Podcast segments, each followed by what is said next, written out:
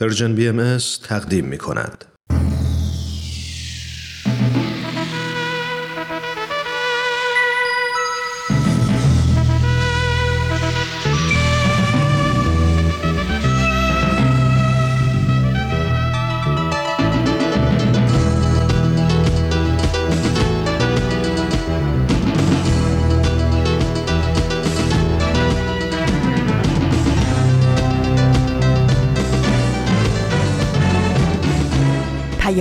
دوست. برنامه ای برای تفاهم و پیوند دلها.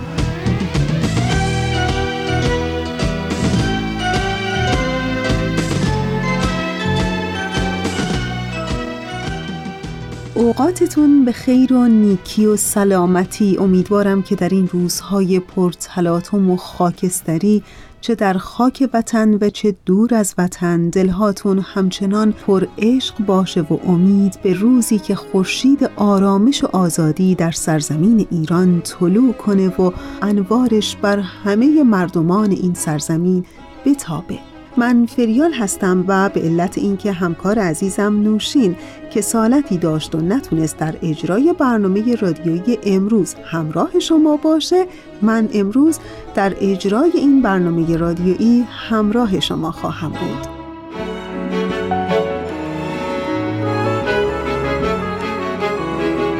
شنونده برنامه رادیویی امروز هستین از رسانه Persian BMS در 21 دی ماه سال 1401 خورشیدی برابر با 11 ژانویه 2023 میلادی.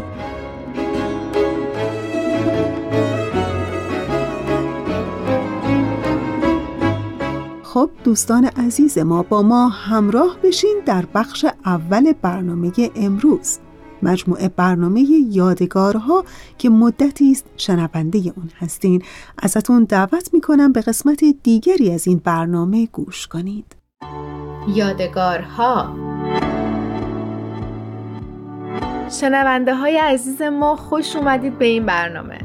یادتون هست که هفته گذشته آریا به همراه مامان و پوریا راجع به مشرق الاسکار لوتوس و اینکه چطور ایده گل نیلوفر آبی به فکر طراحش رسیده با هم صحبت می‌کردن. آریا این رو یادگاری بزرگی می‌دونست که برای مردم دنیا به جا مونده و حالا انگار روز دیدار با خاله مهین و یلدا رسیده. بریم و با هم ببینیم امروز چه مکالماتی رو خواهیم شنید.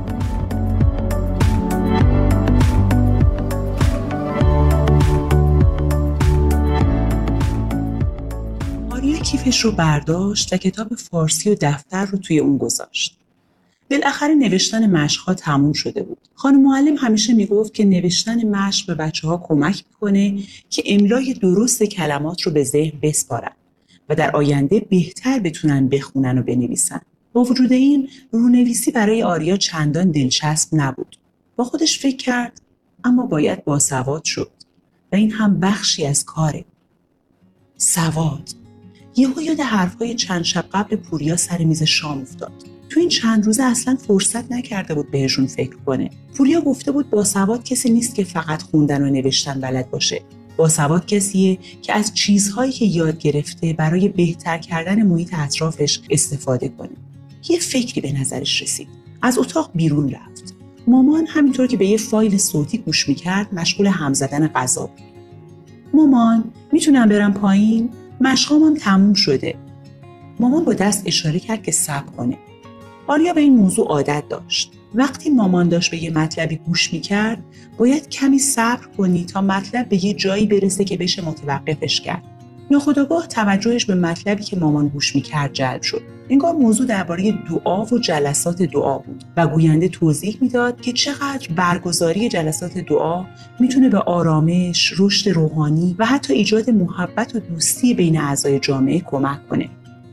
آریا با خودش فکر کرد پس کسی که جلسات دعا برگزار می‌کنه هم به نحوی باسواد محسوب میشه چون داره به خودش و آدمای اطرافش آرامش میده چون باعث رشد روحانی میشه چون باعث ایجاد محبت و دوستی میشه و اینها همه ایجاد تغییرات مثبت در محیط اطرافه. با متوقف شدن فایل صوتی آریا از افکارش بیرون اومد. مامان با چشمهای منتظر نگاهش می‌کرد. گفتی می‌خوای بری پایین؟ آریا سر تکون داد. مامان گفت گمونم دفعه قبل تو رفته بودی پایین. بهتر نیست این دفعه یلدا رو دعوت کنی بیاد بالا؟ آریا جواب داد آخه یه کاری هم با خاله دارم. مامان لبخندی زد و گفت پس زنگ بزن ببین اگه کاری ندارن برو. آریا سراغ تلفن رفت و شماره رو گرفت. بعد از چند بوغ یه نفر گوشی رو برداشت. اما به جز صدای نفسهای آروم هیچ صدای اون بر خط شنیده نمی‌شد. آریا با لبخند گفت یاشار خوبی؟ بازم که حرف نمی‌زنی. صدای یلدا از اون بر خط به گوش می‌رسید. آریاه گوشی بده من. با من کار داره. الو آریا خوبی؟ ممنونم. تو چطوری؟ چی کار داری؟ می‌کنی؟ راستش می‌خوام یه سر بیام پیشتون. بیا بیا وایسا. مامان میشه آریا بیاد خونمون؟ صدای خاله مهین بود. بله چرا که نه خوشحال میشیم. بیا آریا همین الان بیا. باشه فعلا خداحافظ. مامان منتظر نتیجه بود. میرم مامان. باشه نیم ساعت فرصت داری. الان نه و نیمه. حتما تا ده خونه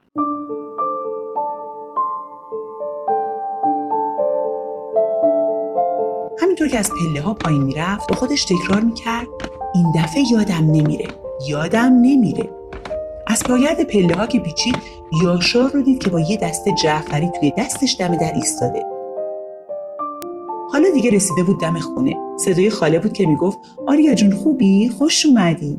خاله و یلدا پشت میز نشسته بودن و یه دسته بزرگ سبزی توی سینی جلوشون بود یاشارم داشت سعی می‌کرد از صندلی بالا بره و روش بشینه. یلدا گفت بیا آریا بلدی سبزی پاک کنی؟ خیلی کیف داره. آریا با سر تایید کرد و بعد در حالی که به دسته بزرگ سبزی ها نگاه می‌کرد روی صندلی نشست.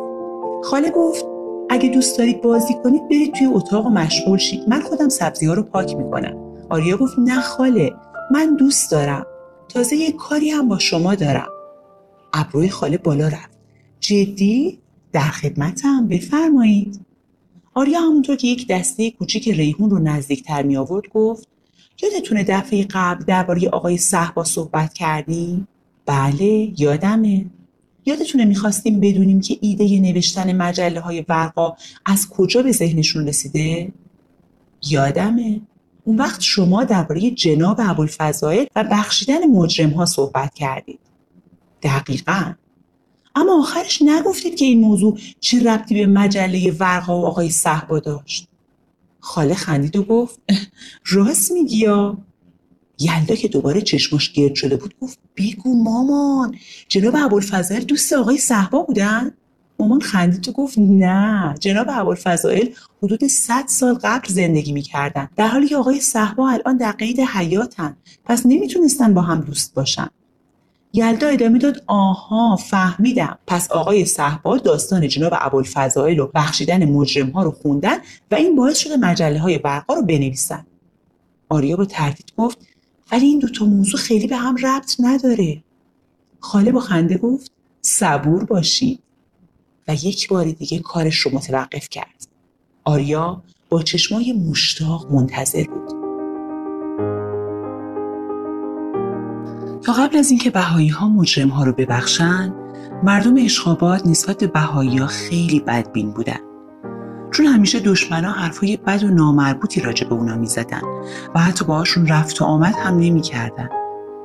اما بعد از اینکه گذشت اونها رو دیدن و فهمیدن که تعالیم حضرت بهاءالله چطوری تونسته انسانهای خوب و پاکی تربیت کنه رفتارشون کلا نسبت به اونها تغییر کرد. هر روز کلاس های درس و مباحثه جناب ابوالفضائل شلوغ و شلوغتر می شد اونقدر جو و فضا برای پیشرفت امر مبارک آماده بود که جناب ابوالفضائل تصمیم گرفتن روزنامه در شهر اشخابات تأسیس کنند و از این طریق تعالیم حضرت بهاءالله رو به نقاط مختلف کشور روسیه بفرستند تا همه با امر مبارک آشنا بشن. اما از اونجا که باید اشخابات رو ترک می‌کردند و امکانات مالی مناسبی هم برای تأسیس مجله وجود نداشت دست نگه داشتند.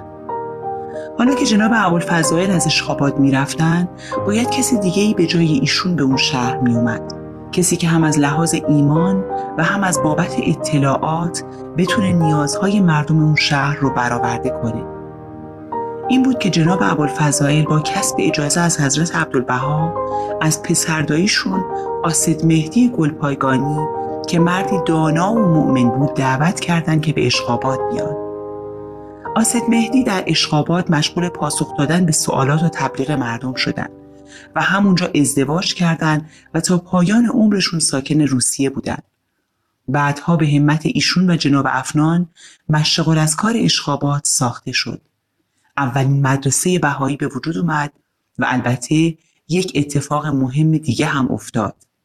ایشون در شهر اشقابات موفق به تأسیس اولین مجله فارسی زبان بهایی شدند و این یک پیشرفت بزرگ برای بهاییان فارسی زبان و همچنین دیانت بهایی بود. این روزنامه که به سه زبان فارسی، ترکی و روسی منتشر می‌شد، خورشید خاور نام داشت و علاوه بر انتقال اخبار و امور روزانه، مسائل رو از دیدگاه تعالیم بهایی مطرح می‌کرد و اینطوری مردم به سهولت با حضرت بهاءالله و دیانت بهایی آشنا می شدن.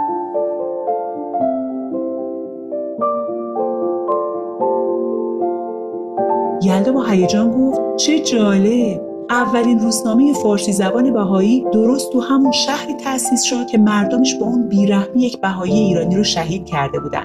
بخشش جناب ابوالفضائل و بهایی های اون شهر عجب تأثیری روی مردم و حکومت داشته. آریا درست نمی‌دونست چرا ولی یک بار دیگه یاد کشوی یادگاری هاش افتاد. جناب ابوالفضائل یه یادگاری بزرگ توی اشخابات از خودشون به جا گذاشته بودن. این یک یادگاری نه تنها توی کشو جا نمی‌شد بلکه حتی مادی هم نبود. یه یادگاری زیبا یه جایی توی قلب همه آدمهایی که ماجرای بخشش بهایی های اشخابات رو شنیده بودن. یادگاری که توی تاریخ ثبت شده بود. نه فقط توی یک کشوی کوچیک گوشه اتاق. و این انگار از همه یادگاری های دیگه جاودانی تر بود. آریا هنوز به خاله چشم دوخته بود تمام طول راه پله موقع پایین اومدن با خودش تکرار کرده بود که یادش نمیره و الان نمی‌شد که یادش بره هنوز منتظر بود خاله انگار که فکرش رو خونده باشه پرسید و می‌دونید آسد مهدی گل پایگانی کی بودن؟ یلدا گفت بله دیگه پسردایی جناب ابوالفضائل گل پایگانی خاله پرسید چیز دیگه ای به فکرتون نمی‌رسه؟ آریا با تردید گفت به نظرم باید یه ربطی به آقای صحبا داشته باشه. خاله لبخند زد. دقیقا. آسد مهدی گلپایگانی مؤسس اولین روزنامه فارسی زبان در تاریخ دیانت بهایی پدر بزرگ مادری آقای صحبا بودن. یعنی پدر مادرشون. آریا در حالی که هنوز ساقه اولین ریحونی که برای پاک کردن برداشته بود توی دستش بود گفت پدر بزرگ آقای صحبا روزنامه تأسیس کرده بودند و آقای صحبا این رو می‌دونستن بنابراین وقتی میشنون که حضرت ولی امرالله از احبا می‌خوان که راهی پیدا کنن که بچه ها هم بتونن با تعالیم و تاریخ دیانت بهایی آشنا بشن تصمیم می‌گیرن راه پدر بزرگشون رو ادامه بدن و ایده نوشتن مجله های ورقا به ذهنشون می‌رسه. خیلی جالبه واقعا جالبه. خالی در حالی که دوباره سراغ سبزی ها می‌رفت ادامه داد دقیقا همینطوره. البته مطمئنا عوامل دیگه هم بوده. توی یک برنامه از رادیو بهایی از خود آقای صحبا شنیدم که پدرشون قصه گوی خوبی بودن و همیشه برای ایشون و بقیه بچه ها قصه های زیادی رو با هیجان و قدرت تمام تعریف می‌کردن و همه لذت میبردن. به همین دلیل آقای صحبا از کودکی به داستان و داستان نویسی علاقمند بودن. منظورم اینه که تمام عوامل به کمک اراده محکم آقای صحبا میاد تا مجله های ورقا شکل بگیره.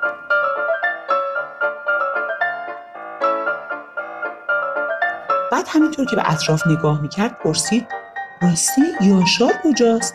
خیلی وقت پیداش نیست صداش هم نمیاد. یلدا گفت هر وقت صداش نمیاد یعنی داره یه شیطنتی می‌کنه. آخرین باری که صداش نمیومد کل شامپو رو تو وان همون خالی کرده بود. یاشار کجایی؟ صدای یاشار از توی بالکن میومد گل گل. آریا به طرف بالکن رفت و جلوی در بالکن یاشار رو دید که سر تا پا گلی ایستاده. با چشمای گرد شده پرسید چی کار می‌کنی؟ چرا خودتو گلی کردی؟ یاشار در حالی که با هیجان به گوشه دیگه بالکن اشاره می‌کرد گفت گل گل. یلدا مثل برق از کنار آریا رد شد و خودش رو به بالکن رسوند. وای مامان بیا ببین چه خبره. خاله پرسید حال همه خوبه؟ یلدا با تردید گفت ما خوبیم. فقط فکر کنم گلدون مورد علاقه بابا یه خورده حالش بد شده. حالا دیگه آریا هم به بالکن رسیده بود. کف بالکن پر از گل بود و یه بیلچه کوچولو نزدیک گلدون ها به چشم می‌خورد کنار یک گلدون بزرگ حسن یوسف یه گودال بزرگ کنده شده بود و یک دسته جعفری به طرز ناشیانه توش قرار گرفته بود و روی اون دوباره گل بود که خودنمایی می‌کرد خاله در حالی که چشماش گرد شده بود گفت یاشار چی کار کردی؟ جعفری کاشتی؟ یاشار با لبخندی که حالا کمی کم تر شده بود گفت گل یلدا با خنده گفت واقعا که گل کاشتی آقا یاشار خاله در حالی که یه گلدون خالی رو به یاشار نشون می‌داد گفت از این به بعد فقط توی این گلدون گل میکاریم. حالا بیاید به هم کمک کنیم قبل از رسیدن بابا بالکن و گلدونش رو درست کنیم. یاشار که از نگاه مامان فهمیده بود کار اشتباهی انجام داده با عجله مشغول برداشتن جعفری های کف بالکن شد. آریا کمی دلش برای یاشار سوخت اما این درسی بود که یاشار باید یاد می‌گرفت. و آریا می‌دونست یاد گرفتن بعضی از درسها ساده نیست. درست مثل درسی که دشمنان دیانت بهایی در روسیه گرفته بودند. بعد از مرتب شدن بالکن آریا خداحافظی کرد و برگشت پایین. در واحد هنوز روی هم بود. پس بی سر و صدا وارد شد. مامان هنوز داشت فایل صوتی رو گوش می‌داد و پوریا هم با سرعت هرچه تمامتر مکعب روبیکش رو میچرخوند. آروم رد شد و توی اتاقش رفت قیچی رو برداشت؟ یک تیکه از مقوای زرد رنگ کاردستیهاش رو برید و با ماژیک روش نوشت یادگاری جناب ابوالفضائل برای مردم اشقاباد. اما انگار یه چیزی کم بود. آریا دوباره به تکیه مقوا زل زد. این بار ماژیک قرمز رو برداشت و یه چیزی به نوشته ها اضافه کرد. مقوا رو کمی دورتر گرفت و آروم از روش خوند یادگاری جناب ابوالفضائل برای مردم اشقاباد و بشریت. آروم کشوی یادگاری ها رو باز کرد و با دقت خاصی تکه مقوا رو توی اون گذاشت و درش رو بست. احساس می کرد که شو با این یادگاری خیلی خاصتر شده.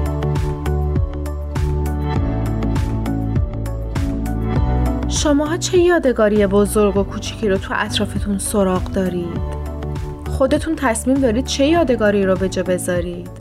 تا حالا بهش فکر کرده بودید؟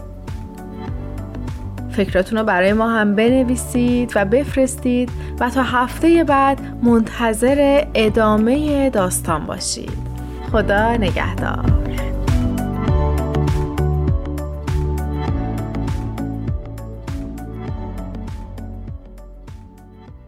دوستان خوب ما اونچه که شنیدید قسمت دیگری بود از برنامه یادگارها. ولی جایی نرین که برنامه رادیویی ما همچنان ادامه داره. پس با ما همراه بمونید. ایران فدای اشک و خنده تو. دل پر و تپنده تو. فدای حسرت و امیدت. رهایی رمنده تو رهایی رمنده تو. ایران اگر دل تو را شکستند تو را به بند کینه بستند. چه عاشقان بینشانی که پای درد تو نشستند. که پای درد تو نشستم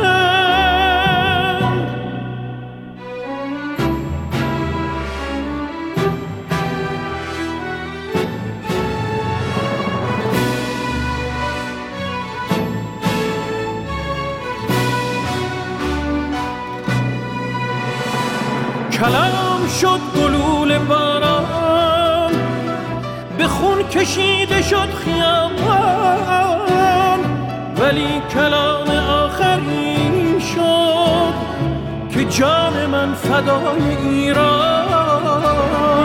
تو بیا زمان نو شد خیال عاشقان نو شد. هزار دل شکست و آخر هزار و یک نو شد. به خاک خسته تو سوگند به بغز خفته دماوند که شوق زنده ماندن من به شادی تو خورده پیوند به شادی تو خورده پیوند. ایران اگر دل تو را شکستند تو را به بند کینه بستند. چه عاشقان بینشانی که پای درد تو نشستند. که پای درد تو نشستند.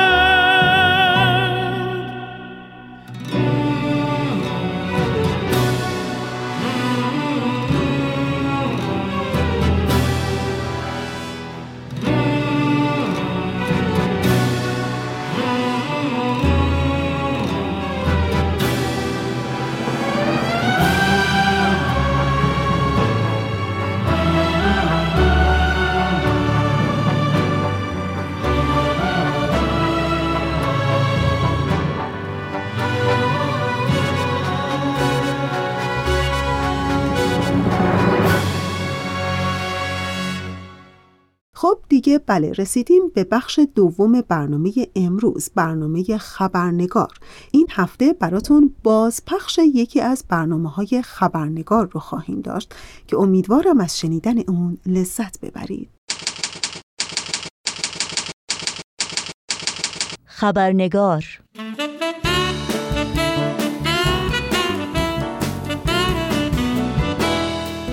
اما عدالت اصلی است که همواره دغدغه انسانها بوده. از فلاسفه یونان باستان مانند افلاتون و ارسطو گرفته تا نسل جوان امروز.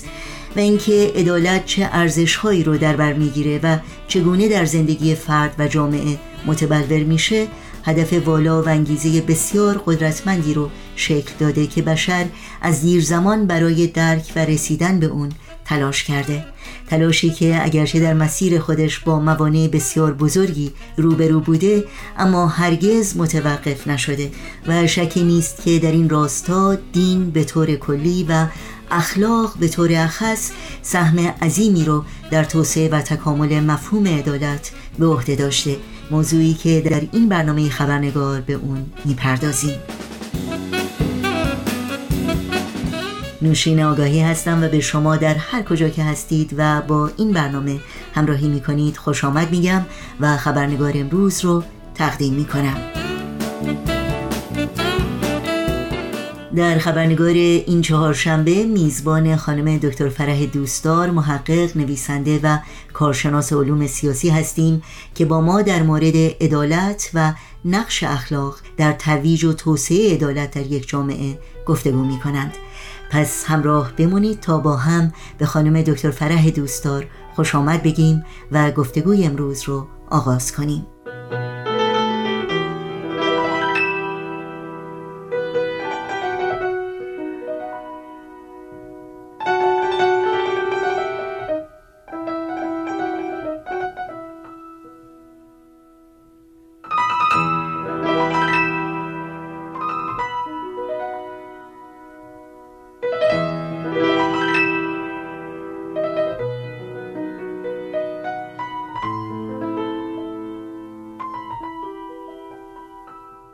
خانم دکتر فرح دوستدار درود بر شما. به برنامه خبرنگار بسیار خوش آمدید و بی نهایت خوشحالم که بار دیگر شما رو در این برنامه داریم. منم از دعوت شما سپاسگزارم و خوشوقتم که در برنامه شما شرکت می‌کنم.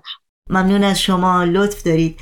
خانم دکتر دوستدار همونطور که می‌دونید عدالت و عدالت خواهی در طول تاریخ باید گفت دغدغه بشر بوده و شاید جهان امروز ما بیشتر از هر زمان دیگری شاهد تلاش انسانها برای دستیابی به یک جامعه عدالتگرا و عدالت پرور هست.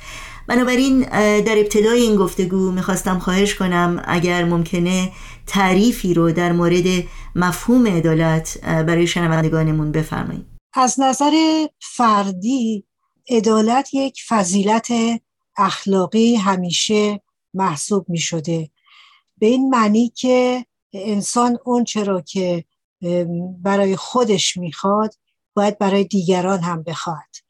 این از جنبه فردی هست در رفتارمون در افکارمون در قضاوت هامون درست همون چیز رو برای دیگران بخوایم که توقع داریم دیگران هم در مورد ما رفتار بکنن.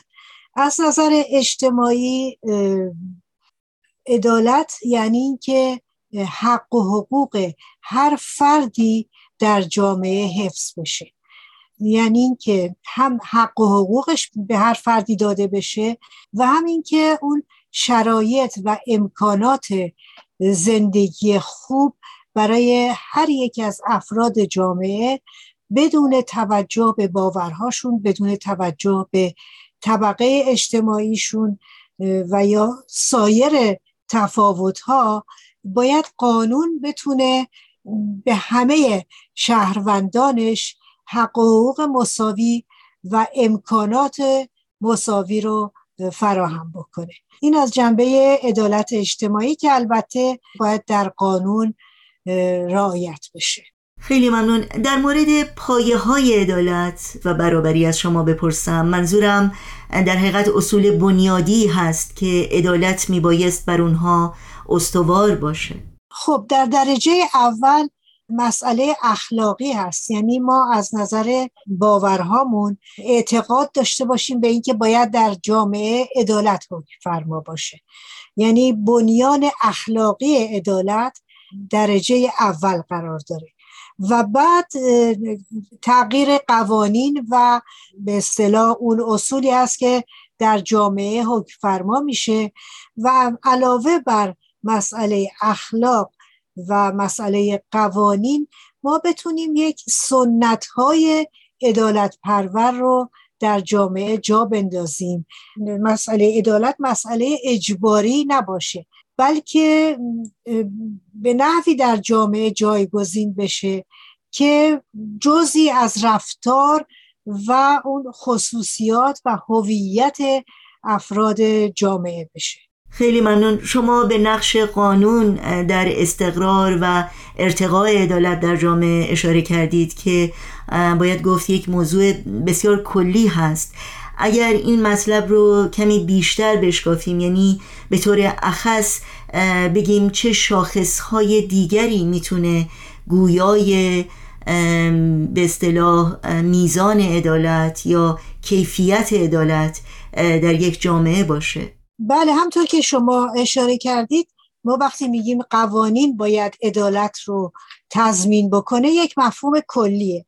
در جزئیاتش که بخوایم وارد بشیم خب اینکه یک جامعه نسبت به زنانش چه رفتاری داره؟ چون خانم هم بخشی از این جامعه هستن و به طور قانونی می‌تونیم اونها رو مساوی قرار بدیم. ولی آیا در عمل این اجرا میشه؟ تا چه حد اجرا میشه؟ که ما در این زمینه حتی در کشورهای غربی هم هنوز به اون تصاوی کامل نرسیدیم. و یا در مورد محیط زیست در مورد رفتار با جوانان با اف با کودکان. رفتار با افراد محسن و پیر که نمی‌تونن صدای خودشون رو به اصطلاح به وسیله رسانه ها به گوش افکار عمومی برسونن. با افراد بیمار افرادی که علیل هستن نقص عضوی دارن در یک جامعه چجور رفتار میشه.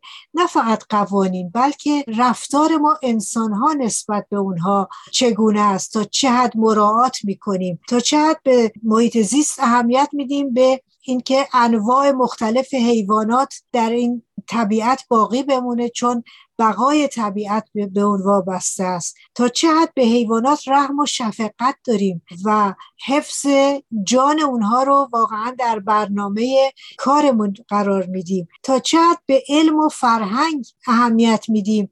چه ارج و منزلتی برای هنرمندان قائل هستیم که واقعا عمر خودشون رو در یک هنر صرف می‌کنن بدون اینکه منافع مادی زیادی داشته باشند و یا دانشمندانمون رو چقدر ارج می نهیم و قدر خدمات اونها رو می‌دونیم. اینها همه مسائلی هست که در اون مفهوم کلی عدالت اجتماعی باید شکافته بشه باید در موردش بحث و گفتگو بشه و اونها رو با اون اصول اخلاقی که قبول کردیم همگان اونها رو به اصطلاح وفق بدیم و اونها رو رعایت کنیم که بتونیم اون میزان عدالت اجتماعی رو در جامعه بالاتر و بالاتر ببریم. شما به اهمیت اخلاق به عنوان یکی از پایه های عدالت اشاره کردین. دوست داشتم بخش کوتاهی رو از پیام 23 اردیبهشت 1393 خورشیدی که بیت لازم عالی ترین مرجع اداری جامعه جهانی بهایی خطاب به بهایان ایران فرستادند. با شما و شنوندگانمون سهیم بشم که واقعا بسیار تعمل برانگیز هست. در این پیام آمده که ظلم و ستم که در ظلمت کذب و نادرستی نش و نما می کند البته از تابش نور صداقت و محبت گریزان است. زیرا که این تابش معالا تاریکی تعصبات را بزداید و راه عدالت و مساوات را روشن نماید. به نظر میاد یعنی باید بگم درک شخصی من از این بیان این هست که یکی از بزرگترین موانع در راه دست یافتن به عدالت و برابری تعصبات هست. شما خیلی بیان زیبایی رو در اینجا از پیام های بیت لازم مرور کردین. البته مسئله تعصب اینجا خیلی اهمیت داره ولی نکته دیگه ای که من از این پیام می‌تونم استخراج کنم اهمیت محبته. یعنی محبت شرط اساسی هست که اون رو تشبیه می‌کنم به تابش نور به تابش نور آفتاب که در اثر این محبت تعصبات از بین میره و راه برای عدالت و مساوات باز میشه.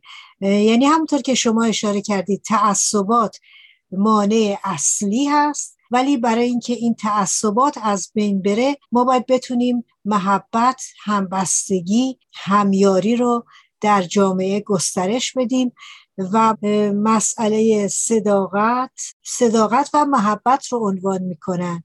یعنی هر دو اینها چه نقش مهمی داره در اینکه ما بتونیم ظلم و ستم رو در جامعه از بین ببریم. یعنی اون ظلمت کذب و نادرستی که در جامعه حکم فرما هست ما با نور صداقت و محبت می‌تونیم این تاریکی رو در جامعه از بین ببریم. در پیام دیگری مورخ 13 فروردین 1389 خورشیدی یا دوم آوریل 2010 در خصوص اهمیت اخلاق در تحقق عدالت اجتماعی بیان دیگری واقعا حائز اهمیت زیادی هست و اون این که تحقق عدالت اجتماعی در شرایطی امکان پذیر خواهد بود که همگان از رفاه نسبی مادی برخوردار و در اکتساب خصائص معنوی کوشا باشند. بنابراین راه حل اساسی مشکلات اقتصادی جهان را باید در توجه همزمان به موازین علمی و اصول روحانی جستجو نمود. درک من از این بیان واقعا اهمیتی است که بود مادی و معنوی در تحقق عدالت در جامعه واقعا باید همسان بهش توجه بشه. در این بیان در واقع اون دیدگاه اصلی جامعه باهایی عنوان میشه. چون ما می‌دونیم که الان در دنیای آزاد مسئله عدالت خیلی تکیش روی مسائل اقتصادی هست که چگونه ما بتونیم توزیع و تقسیم ثروت رو به طور عادلانه انجام بدیم که بیعدالتی در دنیا کم بشه. در این بیان عنوان می‌کنن که مسلما شرط عدالت اجتماعی این هست که افراد از یک رفاه نسبی برخوردار باشند. ولی این رفاه نسبی رو ما به زور و به اجبار نمی‌تونیم و یا فقط به حکم قانون نمی‌تونیم در دنیا برقرار کنیم. چون همیشه انسان ها یک راهی رو پیدا می‌کنن برای گریز از این قانون. و تحولات اقتصادی دهه های اخیر نشون داده که چگونه در یک اقتصاد آزاد با اینکه مسئله عدالت خیلی اهمیت داره عدالت اقتصادی عدالت اجتماعی ولی چگونه یک عده قلیلی می‌تونن در واقع بیشتر ثروت جهان رو به خودشون اختصاص بدن در حالتی که یک اکثریتی در فقر و در گرسنگی و در نیاز مادی به سر می‌برد. در نتیجه اون چه که تعالیم بهایی خواستارش است این است که مشکلات اقتصادی جهان رو باید با توجه به مسائل هم علمی و هم اصول روحانی حل کرد. یعنی تا زمانی که در باور ما در قلب ما این مسئله جایگزین نشه که ما باید از خیلی از به اصطلاح بلند پروازی هامون صرف نظر کنیم. در نظر بگیریم میلیونرهای دنیا رو. اگر قدری اونها از منافعشون کوتاه بیان می‌تونه این ثروتی که وجود داره بهتر تقسیم بشه. در نتیجه مسائل معنوی و روحانی که در واقع پایه های عدالت اجتماعی هستند خیلی مهمه در حل مشکلات اقتصادی دنیا. خیلی ممنون. اجازه بدیم برای حسن ختام صحبت های امروز بخش کوتاه اما بسیار پرباری رو از پیام دیگر بیت اعظم خطاب به بهایان ایران با هم مرور بکنیم. در این پیام که روز 25 مهر 1396 خورشیدی ارسال شده با اشاره به تعالیم آین باهایی آمده است که اخلاقیات و روحانیات شالوده است محکم برای هر جامعه پیشرو و اساسی است مستحکم برای حفظ و تعادل نظم اجتماعی و پیشبرد رفاه و ترقی همگانی. و اینکه صداقت و امانت موجب افزایش توانایی جمعی گسترش صنعت و اقتصاد و پیشبرد دیگر مشروعات مفید و سازنده است. هیچ ملتی بدون تحصیب اخلاق رستگاری نیابد ولی اگر اخلاقیات حکم فرما باشد پیشرفت در جمیع مراتب قطعی است. زیرا افکار روشن گردد روابط فردی و جمعی تحکیم یابد شجاعت اخلاقی تثبیت شود علوم و فنون و خردگرایی ترویج گردد تجارت توسعه پذیرد رفاه مادی و معنوی و آزادی و احترام همگان محور سیاست و اداره امور قرار گیرد و در نتیجه ملت خلق جدید شود به نظر میاد بیت اعظم در این بیان واقعا تصویر کاملی رو از تحقق عدالت اجتماعی بر پایه اخلاق برای ما ترسیم می‌کنند درک شخصی شما از این بیان چی هست؟ بله در ابتداش به اخلاقیات و روحانیات اشاره می‌کنن که شالوده محکم برای هر جامعه پیشرو است. مهمه که ما آگاه باشیم به این مسئله که اخلاقیات و روحانیات ما وقتی صحبت می‌کنیم این مناسک ظاهری نیست. یعنی اینکه پوشش مردم چجور باشه مناسک مذهبی رو چجور اجرا کنن اینها هیچ کدوم به اخلاق ارتباطی نداره. و در همین پیام واضح میشه که مقصود از اخلاق به اصطلاح اون جوهر اخلاقیات و روحانیات صداقت و امانت هست. یعنی راستگویی و امین بودن قابل اعتماد بودن مخصوصا خیلی روش تکیه می‌کنن همونطور که در قبل هم در اون قسمت هایی که قبلا شما مطالعه کردید هم تکیه شده بود روی این مسئله و اگر به یاد بیاریم اون دعای کوروش کبیر رو که میگه خداوند این کشور رو از دشمن از خشکسالی و از دروغ محفوظ بدار. می‌بینیم که در کنار خشکسالی در کنار به صلاح اون حمله خونبار دشمن در کنار اون دروغ رو قرار میده. که آرزو می‌کنه که مملکت محفوظ باشه. تعالیم باهایی هم مسئله صداقت و راستگویی خیلی رتبه بالایی داره و همونطور که در پیامی که شما خوندید نشون داده میشه که اینها شرط پیشرفت اقتصادی اجتماعی و سیاسی در یک مملکتیه. و جامعه باهایی خوشبختانه تونست نشون بده که مسئله صداقت مسئله راستگویی مسئله قابل اعتماد بودن چقدر براش مهم هست و جامعه باهایان ایران از این منظر خیلی روسفید در آمدد و ما می‌بینیم که مسئله راستگویی واقعا اصل اخلاق بهایی رو تشکیل میده. بی نهایت سپاسگزارم خانم دکتر فرح دوستدار از وقتتون از دانش و بینش بسیار ارزندهی که مثل همیشه با ما سهیم شدید. براتون آرزوی موفقیت و تندرستی دارم و مشتاقانه منتظر خواهم بود که مجددا میزبان شما در این برنامه باشیم. منم به سهم خودم تشکر می‌کنم و براتون آرزوی موفقیت روزافزون دارم. خیلی ممنون. در این صحرای بی آب و علف در کشور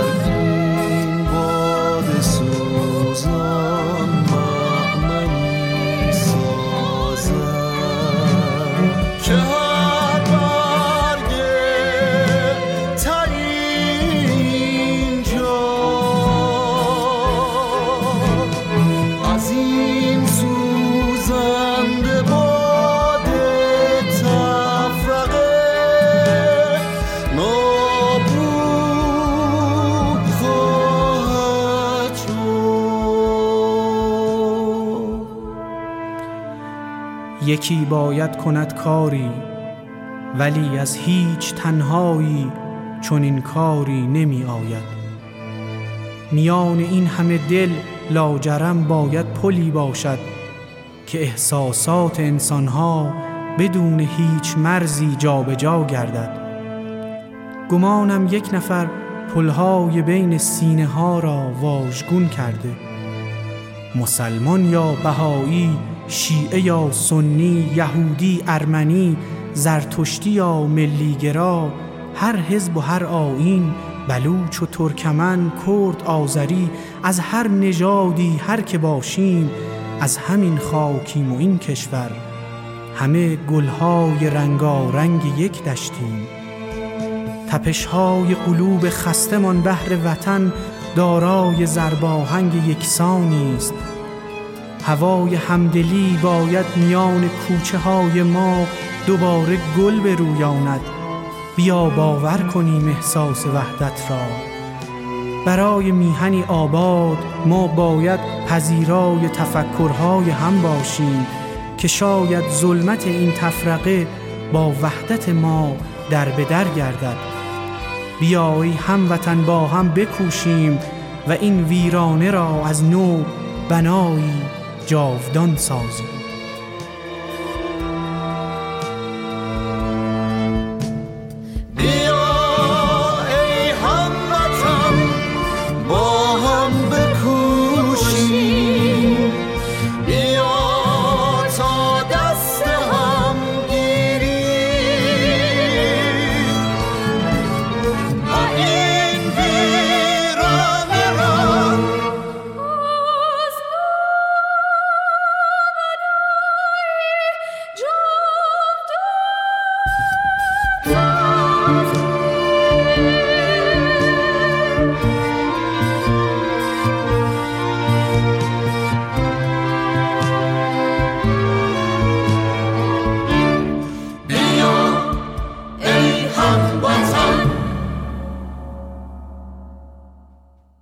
دوستان خوب و همراه ما.